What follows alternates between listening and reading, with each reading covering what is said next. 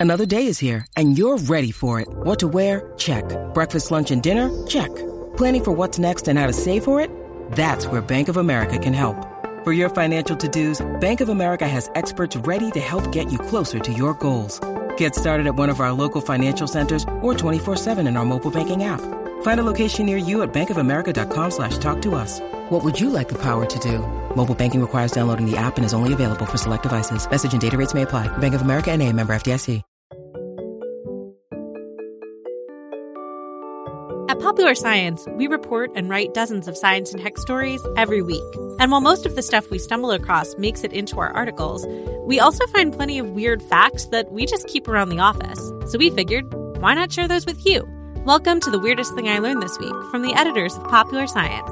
I'm Rachel Feltman. I'm Sara Kiley Watson. And I'm Lauren Young. Lauren, welcome to the show. Hello. Thanks for having me. I'm excited to be making my very first appearance. Listeners, Lauren is making her Woo! weirdest thing debut.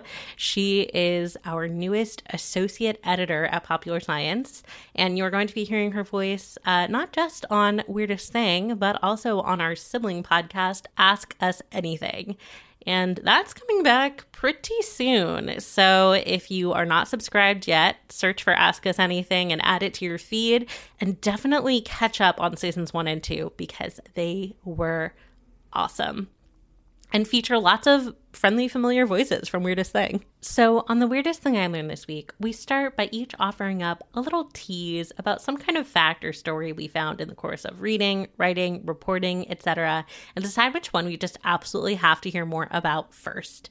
Then, once we've all had time to spin our little science yarns, we reconvene and decide what the weirdest thing we learned this week actually was. Sara Kiley, why don't we start with your tease? Okay, well, today I am going to talk about the legend and the science of the frozen poop knife. the man, the myth, the legend, the frozen Literally. poop knife. well, I mean, you know, I have to say, I have um, quite a reputation, well earned, for being a, uh, a poop science journalist. Uh, and I, I have to say, I, I don't know what this poop knife is.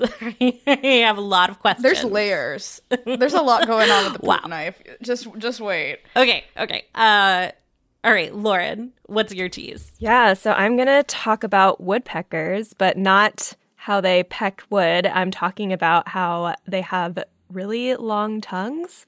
Ooh, so get ready for that. why does that creep me out a little? Mm. Mm, we'll find out more, I guess, in a bit. We'll unpack that later.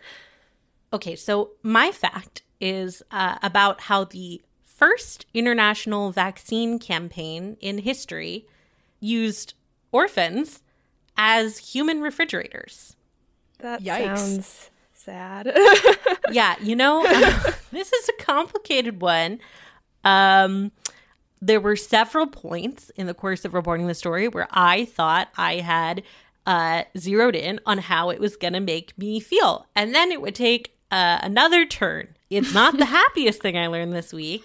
That's okay. That's for sure. But uh, it, it is one of the most ethically complicated. Uh, should we start with that? I feel like it has the potential to be the the biggest bummer. So yeah. why don't we get it out of the way? Let's do it. Excellent. So I should start by saying that this fact comes from uh, the running email thread of weird facts that my husband Oliver sends to me um, for consideration for the show. I believe the subject line is just weird stuff. Um, so you can all thank Oliver for uh, ruining your day. so there are stories that you expect to be uncontroversially positive, and stories that you expect to be irredeemably negative. The Balmis expedition really defies that kind of uh, black and white categorization.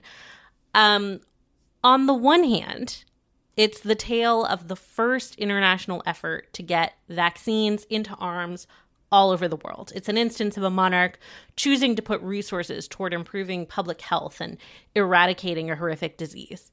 On the other hand, it involves young orphans, toddlers in some cases, um, being crowded onto ships and sent around the world to serve as human incubators.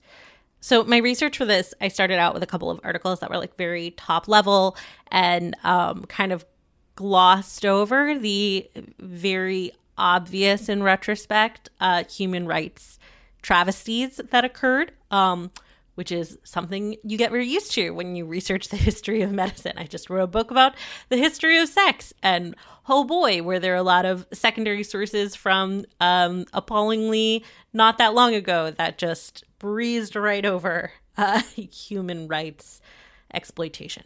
Um, and I thought this was one of those things where, like, the deeper I dug, the more obviously evil the people in power were going to be. And I am not going to say that the people who chose how to conduct this expedition made good choices or were entirely altruistic. They they definitely didn't and they definitely were not. But the the villains weren't quite who I expected. And it's a very um it's a complicated story. I'm not gonna tell you how to feel about it, but I think it's um such an important story in the history of public health and medicine uh, that so few people know about, and many people who do like really do not know um, the more gnarly, upsetting details. And I would like more people to know about them. I'm really selling this. It's going to be super fun. I'm so sorry. Um, I'm, just I'm just here to report the facts, ma'am. To understand the story, we we need to talk a little bit about smallpox. Historians have found evidence of smallpox outbreaks going back as far as 1500 BC in India, and it's thought that Egyptian traders brought it there sometime before. But it's difficult to be certain whether reports from that far back were actually referring to smallpox or some other disease. Um, just to plug my book again, it's called Been There, Done That A Rousing History of Sex. It comes out in May, and you can pre order it now. Uh, one of the things that I grappled with in my chapter about sexually transmitted infections is that uh, there was this whole period of history where, uh, you know, you couldn't really tell if the oozing somebody was talking about was gonorrhea or syphilis or both or something else. You know, symptoms evolve over time. The way people write about symptoms evolves over time. So a little tricky. But we do know that after popping up several times in Asia and Europe, the disease spread rampantly during the medieval crusades. And then smallpox spread throughout most of the world due to colonization. Uh, again, colonization, bad for many reasons, including infectious disease transmission. So by the 1700s, smallpox was a horrific fact of life. I read one estimate that it killed more than one in 10 Swedish infants around that time and an estimated 400,000 people throughout Europe each year. But things were even worse in the Americas, which had only been exposed to smallpox by Spanish invaders starting in the 1500s. The lack of immunity there is thought to have contributed to the downfall of the Incas and the Aztecs, as the diseases were almost always fatal to indigenous people in the Americas. So, jumping back to the late 1700s, enter King Charles IV of Spain. Um, he's someone who's lost several family members to smallpox and seen several of the survivors scarred significantly by variolation. I talked about variolation on a previous episode of Weirdest Thing, and if you're a fan of the definitely not historically accurate but very fun show The Great on Hulu, uh, you are also familiar with it from there. It's the practice of purposefully infecting people with smallpox using scabs or pus from someone who's had it um, that have been treated in some way to make them less potent. Uh, sometimes they would be like steamed or they would just be kind of like old and dried out. The idea was that if you were exposed to smallpox by way of these like gnarly old scabs or pus, um, it would most likely be a weaker form of the illness than if you got the viral load of like being exposed by someone in your household during an outbreak.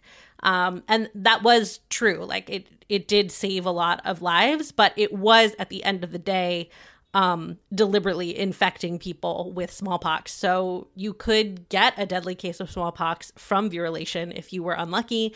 Uh, and even if you survived, you would often um, have enough of the kind of characteristic pustules that you would be left with um, some pretty intense scarring.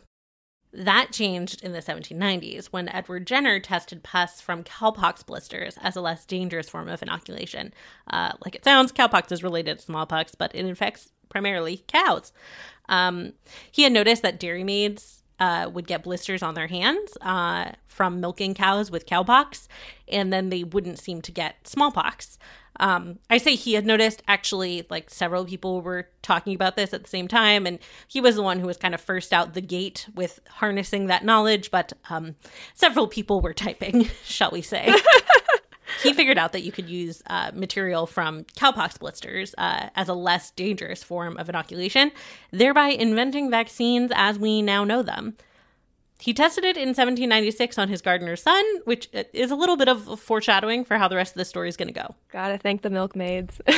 yeah, exactly. I don't think we talk God enough about the bless the milkmaids. milkmaids. Thank God for them. also, most words don't gross me out, but pus just is a gnarly word. yes, it is. It is a gnarly word. Uh, I agree. So that was 1796.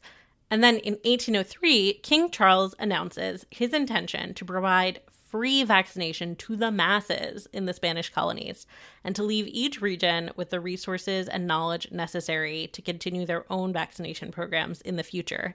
Um, of course, altruism aside, it's important to note that he was standing to lose uh, a lot of money. Not only were the indigenous populations in the Americas really susceptible to smallpox. But now you're starting to have these generations um, of Spanish colonial residents uh, who have never lived in Spain, um, don't grow up surrounded by Spanish germs, uh, and they are also uh, really susceptible to smallpox. So, between those two groups, um, a huge portion of the colonies, both enslaved and paid and indentured, et cetera, et cetera, workforces uh, are imperiled. But even with all those caveats, this is considered like a huge humanitarian undertaking. People are like, my goodness, the cost, the expense. Um, and royal physician uh, Francisco Javier de Balmis, uh, who had spent some time in Mexico researching botany and folk medicine, was chosen to lead the charge. It was possibly even his idea in the first place, but this story has been really, um, you know, elevated as part of this king's legacy. So um, that possibility has uh, been quite swept under the rug. But there was a hitch. The uh, pus or fluids uh, that were necessary for the inoculations, it could stay viable on a piece of cloth or pressed between glass and sealed with wax for a journey of a few days. Um, but they had to get across the whole freaking Atlantic Ocean. So there was the question of how they were going to be able to arrive in the Americas with a viable cowpox. That sounds Pus so vial, bad. For lack of a better. that seems like a problem waiting to happen. So there was actually a suggestion at some point about like just bringing a bunch of cows on board and like slowly giving them cowpox one by one in, in the hopes that there would just be like a, a viable cow left at the end with smallpox. Eh, oh my god. yes, there were there were several problems with that. You know, the weight, the poop, the potentially angry cattle. Um, so they they tabled that idea, and and then they landed on um, a little a little twist on that same concept, which was to use humans to store the cowpox in transit. The idea was that you would infect someone with cowpox and then wait until like the very last second while they still had like a raised pustule, but like just before it healed.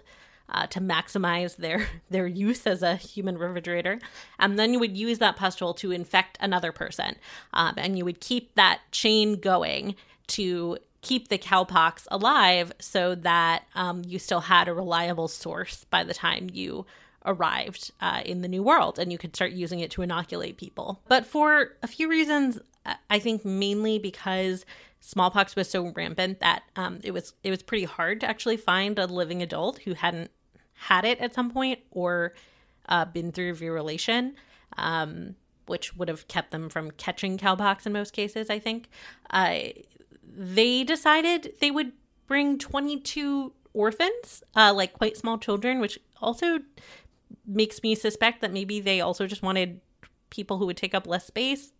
I don't know. Uh, but that's what they decided. Uh, they went with 22 Spanish orphans, boys between the age of three and nine, uh, and their caretaker, Isabel Zendal y Gomez. So, yeah, the way this worked was that they would inoculate two boys, uh, they would give them cowpox, and they would wait until that very last second uh, and then use them to infect another two boys. Uh, you needed an heir and a spare. And it turns out to be very good that they did it that way because apparently by the time they arrived, there was just one single pustule left and it was like about to heal. I don't know what happened to the other kid in that pair. Um, maybe it healed too quickly. I know that nobody died on the trip, so don't don't worry about that. And because this voyage, this initial voyage was successful, by the time the expedition finished, some 300,000 people in the Canaries, Peru, Ecuador, Colombia, Venezuela, Mexico, the Philippines, and China had received the vaccine for free. And vaccination centers had been established um, all over where this expedition had been as well. So people continued to get vaccinated as the years went on. Obviously, this is amazing. Great. Um, and also horrifying. And so, of course, the horrifying bit is the part that um, I'm going to dig more into. So there's been some great historical research done on this um, really recently, and in recent years, uh, historians have have pulled up um, the letters and the ship notes and really figured out for us um, what was going on uh, with these boys, um, what the adults involved uh, had to say about it, and it does seem like Balmis and Isabel had very good intentions uh, for what it's worth. There were all of these promises made um, about how the boys were going to be treated in Mexico City. The idea was that they were going to have a much better life there than they had any odds of having as orphans in Spain.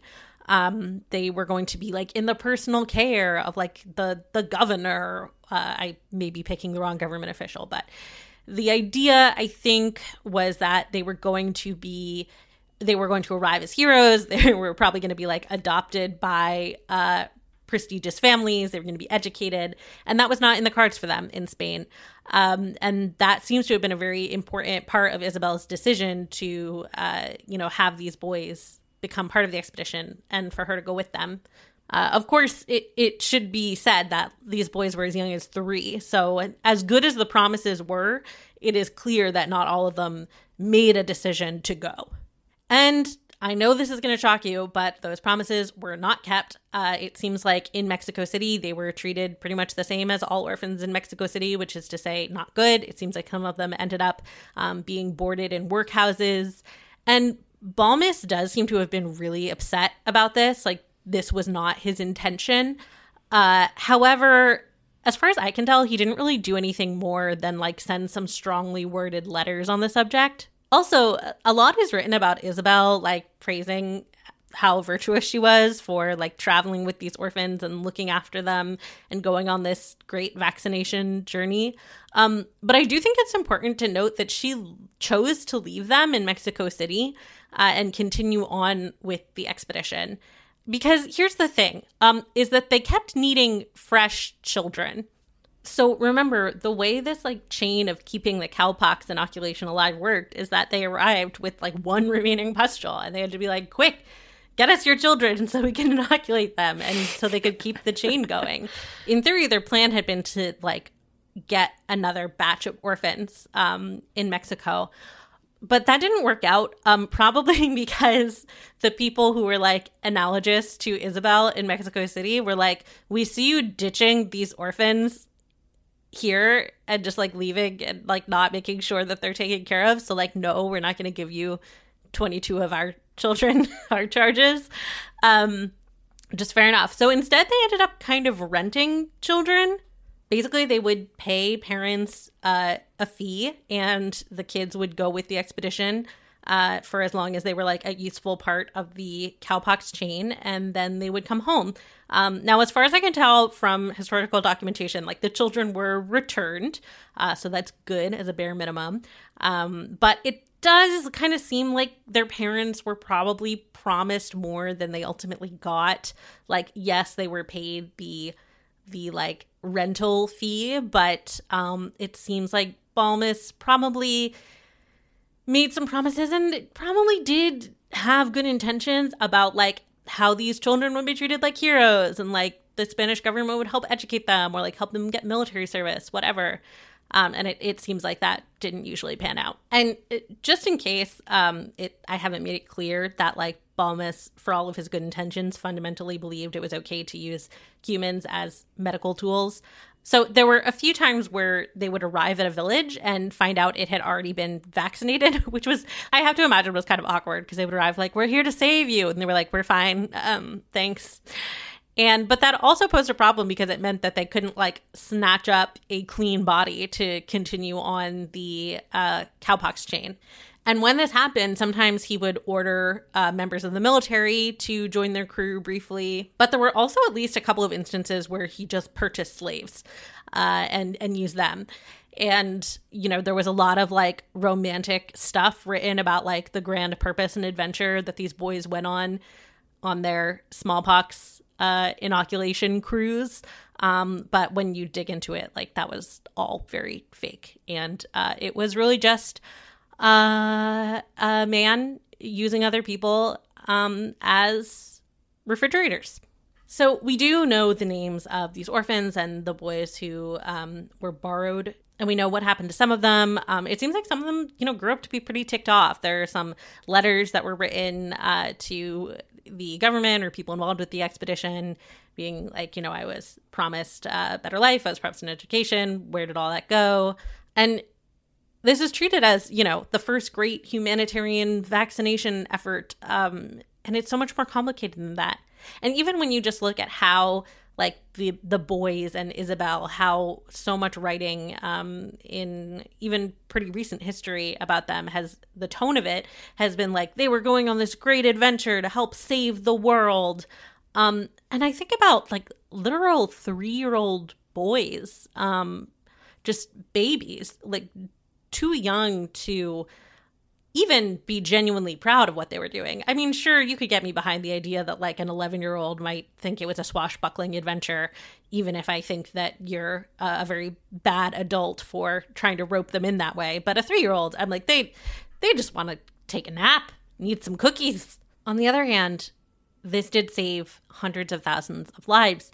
And smallpox doesn't exist anymore. Um, we eradicated it. That was not due entirely to this particular expedition at all but like it, it was an important step in the idea that like it is worthwhile to vaccinate the world against an infectious disease uh, and make sure everyone is vaccinated because that is the only way to protect all of us so yeah this is a complicated story and i think we've only really done the barest barest minimum of unpacking the less rosy side of it. I mean, I I saw so many fairly recently written stories about this point in history that um, didn't treat it as like a horribly dark, conflicted thing. Um, I think there was kind of an instinct that people had to be like, well, it sounds bad that they infected these orphans, but you have to understand that like cowpox was really safe.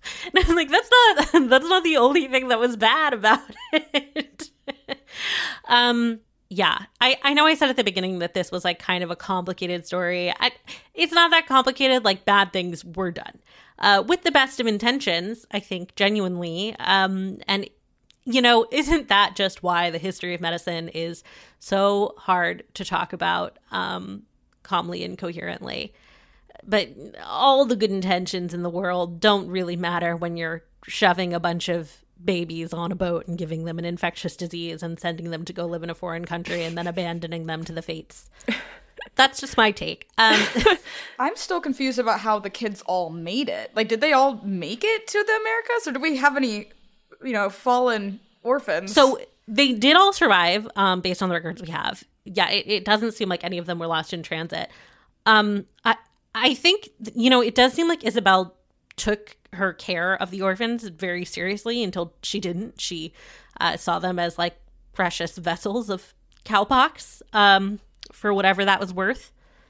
Everything I saw, it did seem like they were treated well on the boat because, again, Balmis did intend for them to be treated well, and Isabel did intend for them to be treated well, um, and that chain of responsibility was just broken in in Mexico and and moving forward um, from that but yeah, you can read the the names of um, all the the boys who were part of the expedition on popsci.com slash weird.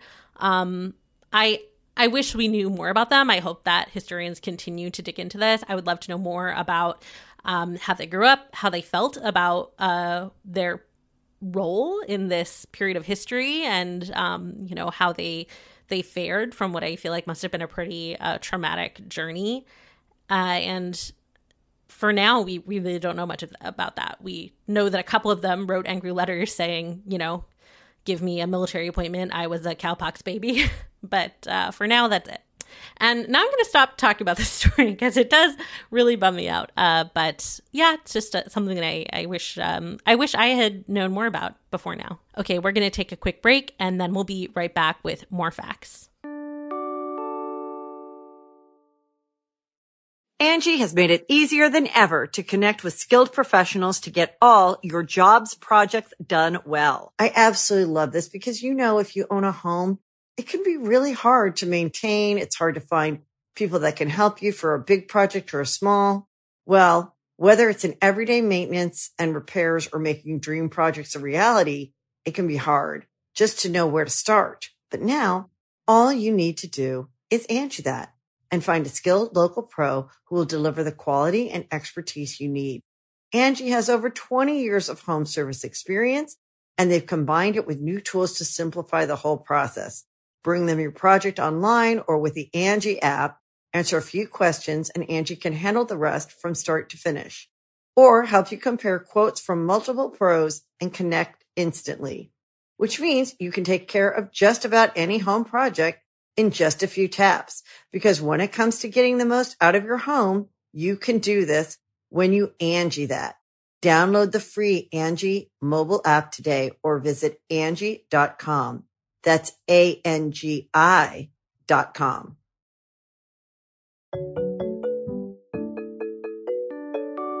Okay, we're back. And uh, hopefully on a lighter note, Sara Kiley, tell me about Poop Night. oh gosh, I'm very excited about this one. This one's very there's a lot of levels, so you'll have to stick with me. But um so this weirdest thing story starts like many others with a legend. This time it's about the Inuit tribe, the Arctic indigenous population of people that have lived in Alaska, Canada, and Greenland for, you know, a long, long time. For centuries, they survived in the super duper cold Arctic North. But like many other indigenous groups across the world, they were negatively impacted by colonialism. Like Native Americans in the now US, they were forced into permanent communities, forced to adapt to a quote unquote Western lifestyle, and had traditional ways of life taken from them. In the past couple of decades, they've been able to get a little bit more recognition from the Canadian government, and Inuit claims to land have been officially recognized for what's now called the Inuit Nunangat or Inuit homeland. Colonialism's impacts can obviously be felt far and wide, and the Inuit have also had a front seat view of the horrors of climate change, which affects pretty much every aspect of their culture. And so, there's lots of people that have been trying to get attention drawn to this, and one of those people is Wade Davis, a Canadian anthropologist sometimes called the real life Indiana Jones. So he's really passionate about telling stories about the Inuit people and their relationship with their icy homeland. But one of his stories is especially iconic. So he wrote the story of a mysterious Inuit tale in one of his books called Shadows in the Sun back in 1998. The tale of survival goes as such, and I quote There is a well known account of an old Inuit man who refused to move into a settlement. Over the objections of his family, he made plans to stay on the ice. To stop him, they took away all of his tools. So, in the midst of a winter gale, he stepped out of the igloo, defecated, and honed the feces into a frozen blade, which he then sharpened with a spray of saliva. With the knife, he killed a dog, using its rib cage as a sled and its hide to harness another dog. He disappeared into the darkness. that is the beginning of our story. oh my gosh, that is, that is not what I expected the poop knife to be. I I don't know. I guess what I had in my head was that like um, somebody was like somebody was like using the knife to like wipe poop. So there are a lot of those on the, okay. on the internet. I found those. Like, there's a lot of. Like, so if you if, if you're like for, for, a different kind of poop, dark no. internet. I don't know for like hiking. Like, there, I think, I think there, like, are some kinds of like scraping tools. I've I've never used one. So yeah. Oh my god, no. but yeah, that's what I was thinking. This is way better. yeah, Listeners, do not put a knife near your butthole. Okay. This is your producer speaking. thank, thank you, Jess. Great, great point. Kind of poop knife altogether. This is the you know original, I guess. But um, Also, such a vivid scene. That It was like is. just so like visceral. Also, Um, it's yeah. like it's like a spite poop knife too. yeah, a like, spite spit poop knife, and then he murdered a dog. Like it, it wasn't fled with just its like- bones. like, there's a lot going on, and this is this is a paragraph long story. Um, so yeah, this kind of story obviously uh, becomes notorious and has been retold by Davis and other you know folks that are interested in this kind of stuff over and over. And after his book was published, Davis finally came out with who the original storyteller was, an Inuit man named Olayuk Narqitarvik. Allegedly, this poop knife wielding ice warrior was Narqitarvik's grandpa in the 1950s. But even Davis has admitted that he thought the story felt more fictitious than real, even saying he thought the storyteller was, quote, pulling his leg. But strangely enough, this isn't the only story of frozen poop tools around this time. So, Arctic explorer and anthropologist Peter Freuchen told a different tale, but from the first person, of a very similar poop experiment. Um, Freuchen was sleeping in a pit when he awoke covered in snow. Trying to escape was mostly hopeless until he found a chunk of frozen dog poop, and he was truly inspired. So he pooped in his hand, formed a chisel of said poop, and then waited until it was frozen. Voila, a perfect escape tool. And he escaped to tell the tale and write about it in his 1953 autobiography. I don't look not to cast any dispersions on autobiographies written by men in the 1950s. I would never, but I have several doubts. Yeah, there's there's a lot of questions, and and we're we're not the only ones, and so um, but you know, like poop has been used as the as uh, Rachel, I'm sure you know, has been used in many Has been used. Full stop. Has been used probably you know in interesting ways and we still you know kind of use it as a tool for like fertilizer and stuff not necessarily for blades. Um you know poop is a powerful tool but of course um frozen poop weapons are a lot different than theoretical tools and as far as Freuchen's story there's not a lot of evidence that it actually happened so we kind of just have to believe him so you know Or not. I mean, oh, take, like, take that do, do we have to believe him? Take it with a grain of salt. we can enjoy like- that he wanted us to believe that story. like honestly visualizing any version of it happening is deeply entertaining for me um just the entire concept of it and whatever was he was inspired by Yeah, I mean, I mean, like the idea of him like pooping in and like and waiting for it to freeze. well, also like imagine you're in this horrible situation that you reach down you touch something and it's frozen dog poop like And I would, like, aha. i'd be like I, mm, I think I'd be like, I, the ice monster can take me now. Like, like I, I've been through enough. so, yeah, adding insult to injury. like uh-uh but um so and also there's like some differences between even the two two poop uh weapon stories. So because a frozen poop chisel to pound out an escape hole in ice you know that's that's a little bit different than sharpening a slice of poop up to slaughter skin and debone an entire animal then you know ride off into the darkness on its remains. So, um, yeah, a bunch of anthropologists had questions about this. So there's a handful of Kent State um, folks that said, hmm, let's actually test this whole poop knife thing. And so they did um, in 2019. They really, really committed to the poop knife and they said, we're going to do it. We're going to figure out if this is even feasible.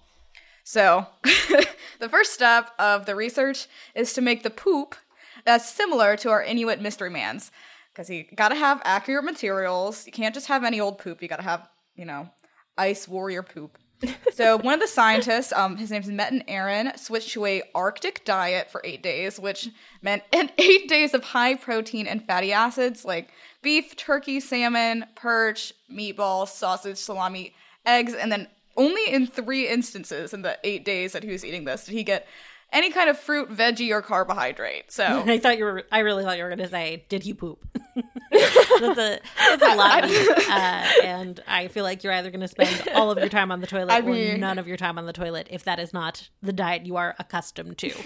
but that's his business, I guess.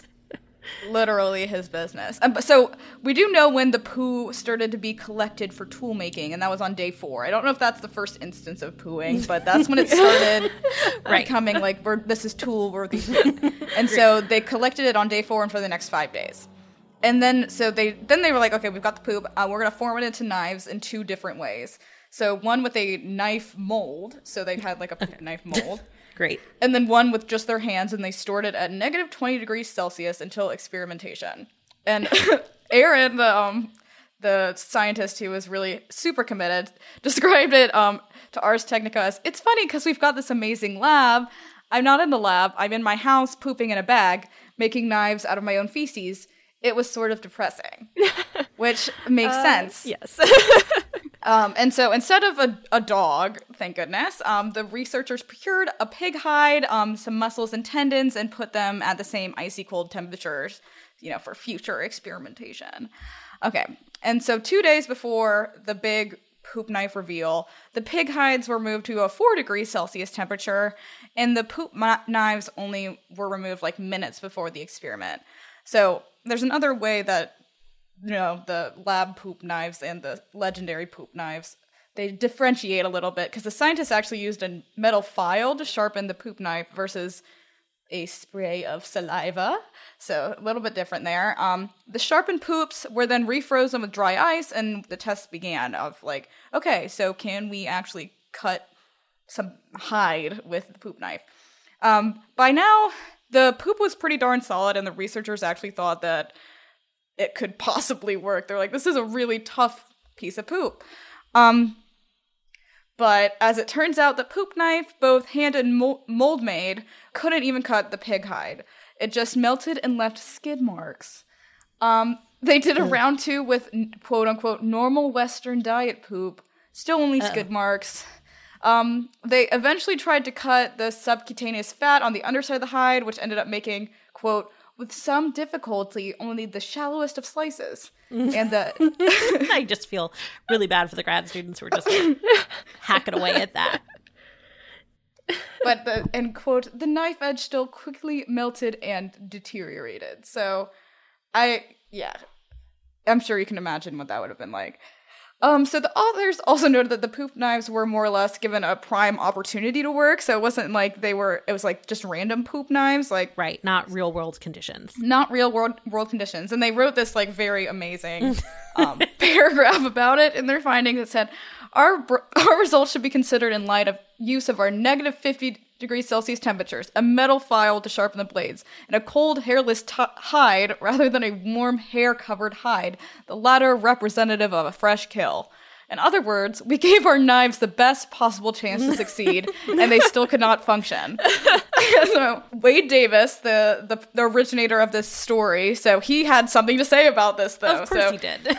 So Indiana Jones esque originator of the tale, he said a bunch of different things. So I'm just gonna do a little roundup. Um, in Disco- he told Discover um, in an article that came out in April of 2020. I think it's just funny and wonderful. It just adds to the mix of the humorous story, the fact that a team of scientists set out to prove whether or this could be true or not. But he hasn't always been like jolly about it. Um, in October 2019, he wrote um, in an op-ed for Nautilus.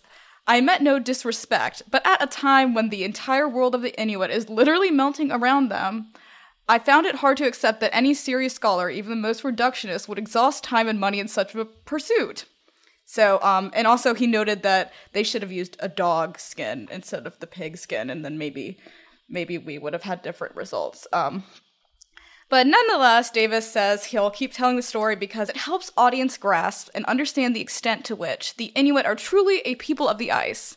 But meanwhile, um, the main author of the study, the um, the Kent State, his name's Metin Eren. Um, he told Ars Technica um, the problem with that, which is the idea of just continuing to tell the story as if it's you know the cold hard truth. But um, um, the problem with that is that the cold hard poop. Ah. Sorry. Um, the problem with that is once you start using untested or unsupported stories to support a stance, it becomes a slippery slope because then you can use an- another unsupported story without any data. Once you don't have data anymore, you can use unsupported stories to support stances that are harmful to society, like racial prejudice. Science is a vital check on these sorts of urban legends. In this age of alternative facts and fake news, data driven, evidence based science is needed more than ever. So, um, there you have it the legend, the science, and the anthropo- anthropological disagreements um, surrounding the poop knife. Um, but yeah, uh, don't freeze your poop. Uh, don't try this at home. And don't try anything with poop or knife.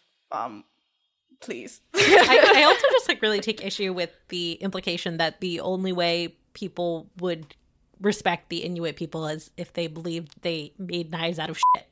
They are uh, human people uh, with a rich culture who have done It, there's just many yeah, it's just confu- interesting like things throughout history. Uh, and either way, do not deserve to have their home melt. Uh, least of all because they have not made a poop knife. right. like the poop knife should not be the determinant of anyone's humanity at the end of the day. I also think. just like i i'm sure there are a million stories you could tell uh, about the inuit people even about like that one guy that like particular angry guy that don't involve fake poop knives that they never made but i mean it, it is a good story i understand why he doesn't want it to would be let go. hard. It would be hard to if you've been telling that story for like 20 years. and True. it's like, oh my god! If I was if I was the guy who had started telling that story, it would be my entire personality. I would tell it every time I walked into a room. So uh, I sympathize. I really do. Wow, that was fantastic, Sara Kiley. Really wonderful stuff. I'm curtsying while at my desk. All right, we're going to take a quick break and then we'll be back with one more fact.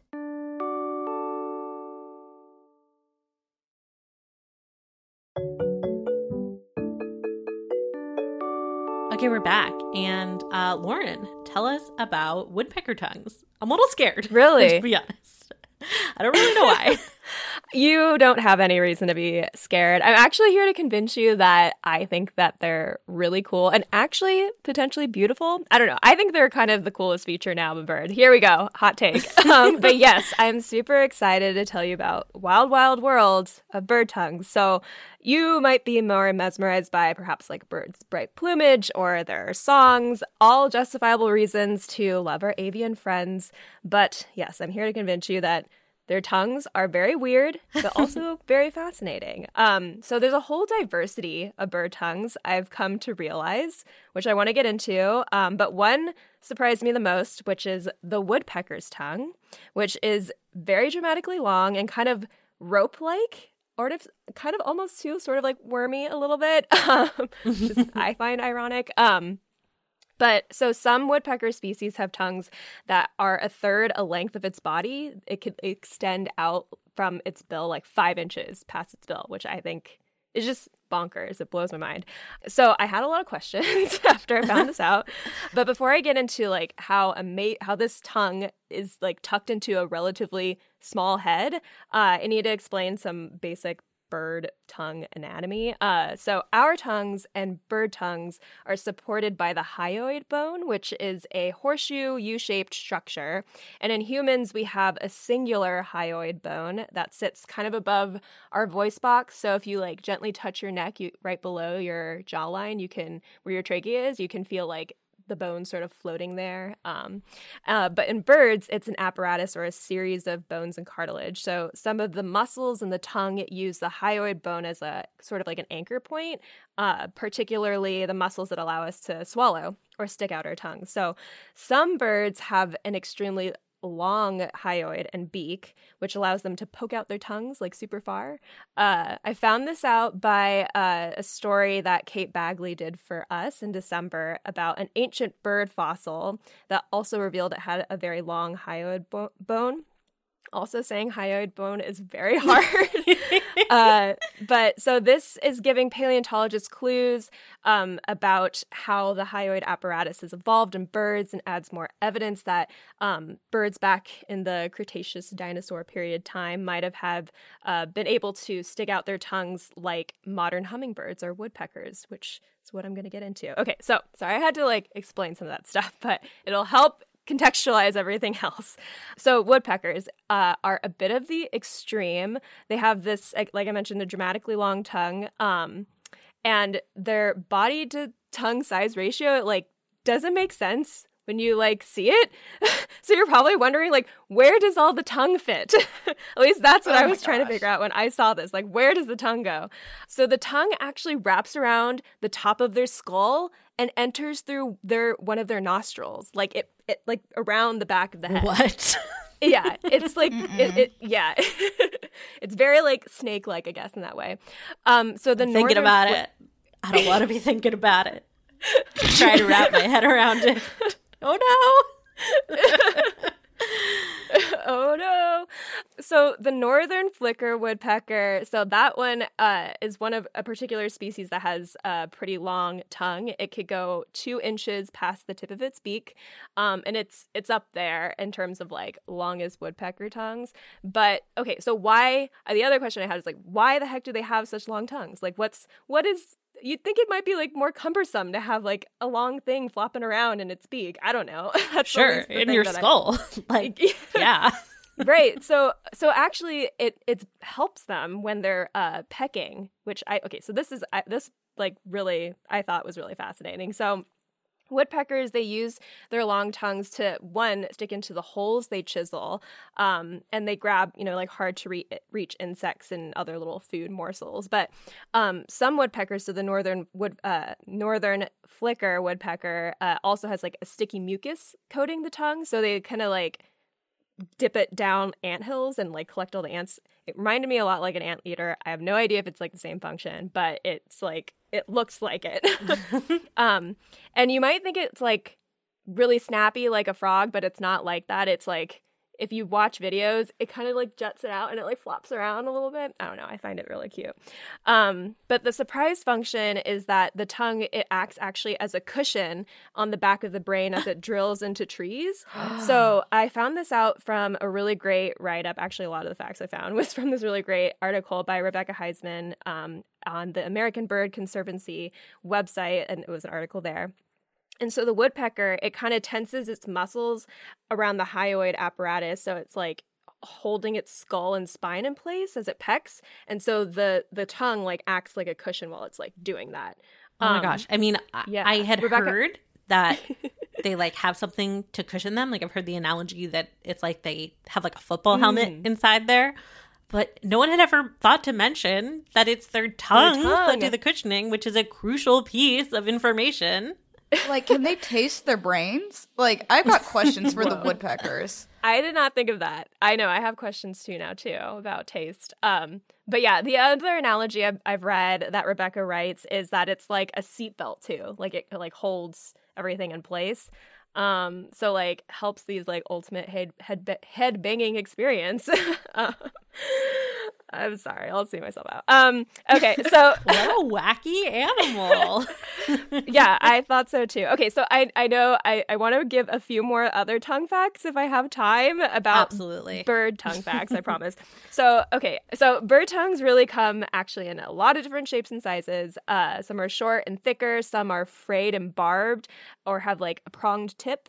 And if birders can see them, they actually can help with distinguishing between different species. Uh, if you're lucky enough to catch a bird with its like tongue hanging out. Um, hummingbirds, for instance, are another bird that have pretty that has a pretty long tongue. Um, and for a long time, people thought they used the tongue their tongues like a straw to suck up nectar. But um, researchers actually recorded a bunch of hummingbirds back in 2015 in slow motion uh, and saw that they actually use the tongues like little pumps. They unfurl like the Oh. flat little tips of their tongues and lap up the nectar in slow motion. To me, it reminded me kind of like how a, my dog drinks water, but I'm I'm actually not quite sure if it's like exactly the same. But that's what it looks like when you're watching the video. Uh, and then a, a couple other birds with uh, fun adaptations. Um, parrots and lories have tongues with a bushy tip. And the bushy tips have like little papillae that are good for collecting pollen and nectar from flowers. Um, birds like penguins have like spines on their tongues that act like fish hooks uh, to help like basically you know hold on to their hold on to those fishy things. And then geese which are also like hilarious birds to me uh, they have really wild tongues. Um, they have these kind of like teeth looking serrated things. They're spiny papillae but they're on the sides of the tongue. If you like look up a picture it's just they it looks really rad. Um, but they use them to like peel apart um, seeds and cut vegetables and things like that, or plants rather. Oh. Yeah.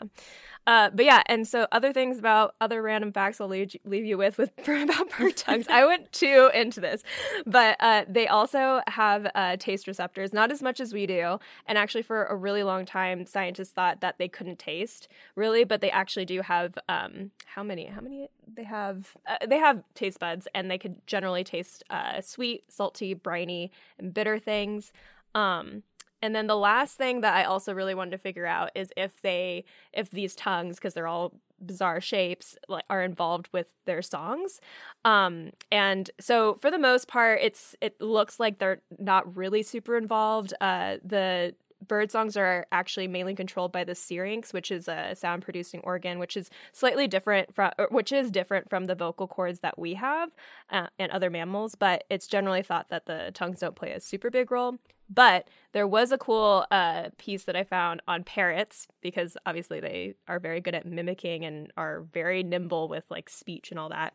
Um, because they have, they actually have I, of birds one of the strongest muscular tongues. So they found out that they can actually like the position of the tongue uh, helps with like changing vocalizations and pitch and stuff. So, anyways, that's the all the facts that I have on birds. I find it pre- personally pretty cute. I hope I convinced you that bird tongues are great maybe arguably cooler than the feathers and all the other things. But I mean, all things about birds are awesome. But anyways, that is those are my bird facts.